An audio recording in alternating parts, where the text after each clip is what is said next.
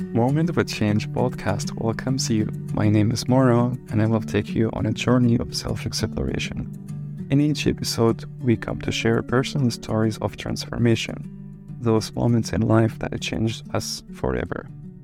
Whether it's overcoming hardship, finding love, discovering a new passion, or making a difficult decision, these stories will inspire and captivate you. Today, we have Maria with us to share her story. A moment of change for me doesn't have to be a single event or something that happens to you instantaneously that forever changes your world, although I know for many it can be that way. For me, it's a moment of change that spans over 10 years. Uh, so from when I was 20 years old uh, to 30 for the record, I'm 32 now to put that into context. I want to talk about it because I feel like it is something that needs to be talked about and so that it could potentially help anyone out there who might be struggling with the same thing or battling with their self esteem, confidence, and how they feel about themselves and their bodies. For me, it started, as I mentioned, when I was 20 years old. I never had any hangups about my body prior to that. I wasn't, you know, the most popular person in high school, but I sort of just coasted along in the middle. I got along with everybody. I didn't have an angsty teenage phase at all. Like everything was completely fine. So it took me by surprise when at the age of 20, I started doubting myself and having insecurities about the way that I looked. It started off pretty innocently, which I think is how it starts for so many people. Um, I was about to go on my first trip to Europe with my friends, my first solo trip anyway. And, you know, I was thinking ahead to wearing bikinis and being, you know, summer bikini ready. And so the first thing that I did was started going to the gym a little bit more.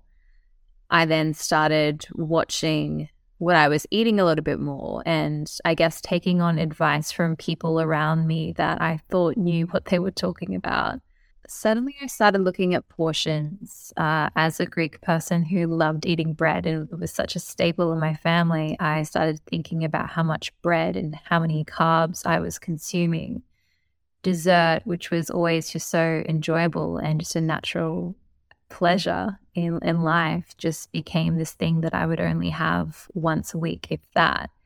And I know that seems like the smallest change and maybe something that is insignificant, but it was those little things that built up over time and just became part of this intense eating pattern that I was determined not to break.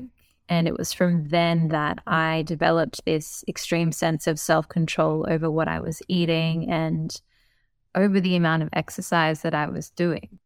The thing is, I was losing weight. I didn't need to lose weight. And people around me noticed and they commented. At first, it was really positive. They said, Oh my God, what have you been doing? What naturally, as girls ask, What have you been eating? What's your diet? And it made me feel good. I went on my mm-hmm. European trip, and the thing that I most regret looking back is how I restricted myself on that trip. I would just eat salads.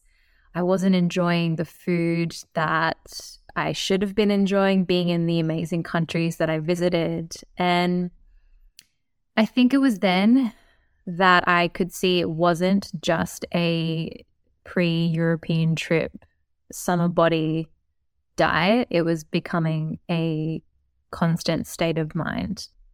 It wasn't until I got home that I noticed the comments that were once positive started to flip. My family noticed too, and my dad told me, please don't lose any more weight. You're far too thin. I brushed it off though, because when I looked in the mirror, when I saw it myself, I couldn't see any issue. I couldn't see any faults. And it didn't seem strange to me that the same day that I had arrived from Europe, I went straight to the gym to exercise. To top that off, it was a strange time of life. I was graduating from my journalism degree and not wanting to be in my hometown. I wanted to go back to Europe. I wanted to travel. I didn't want to get serious about my life. And it was from that moment that I started realizing that I was feeling this sense of unease about my general direction. And so, as well as this hidden this hidden thing that I was dealing with that I didn't even really know what it was. I was also trying to navigate the pressures of being 21 and figuring out how I wanted to move through life to deal with this. And I think because my body was just so undernourished, I then started binge eating. I would eat copious amounts of food in one sitting and then deal with the aftermath of that where I'd feel so horrible in my mind and in my body. There was this big disconnect, and I didn't know what to do with it. I, I didn't know how to just get through the day, and I didn't know what was wrong with me. I remember one day confiding to my brother and saying that I thought something was really wrong. And I think that was the turning point in acknowledging that, yes, I did have an eating disorder. I want to say it was as simple as that telling my family and some close friends, getting the help that I needed, and being on my way to recovery. But the thing with eating disorders mm. is that it is not, and it is never that simple. What has followed that period of time has been honestly 10 years of coming to accept my body, going through the nonlinear process of healing and then relapse and healing and relapse and all the things that I have discovered about myself along the way. It's hard to condense a period of 10 years into 10 minutes, but there are some things that I want to say. And that is, there is no clear cut answer and solution for something that is as complex as eating disorders. I want to give people an answer when they ask me how I got better because I know so many people suffer through this and I wish that they didn't. It's just something that has been a very slow and steady recovery for me. I think the first thing is I stopped punishing my body. I stopped viewing exercise as something that I had to do, and I started leaning into things that I felt naturally drawn to, whether it be dancing or yoga. Those things really nourished me, and more importantly, my soul. It wasn't just me moving my body to get an aesthetic result, it was me releasing mm-hmm. energy and expressing myself in a really beautiful way. Such an integral part of life that not only fuels your body, but it just, you can derive so much joy from it.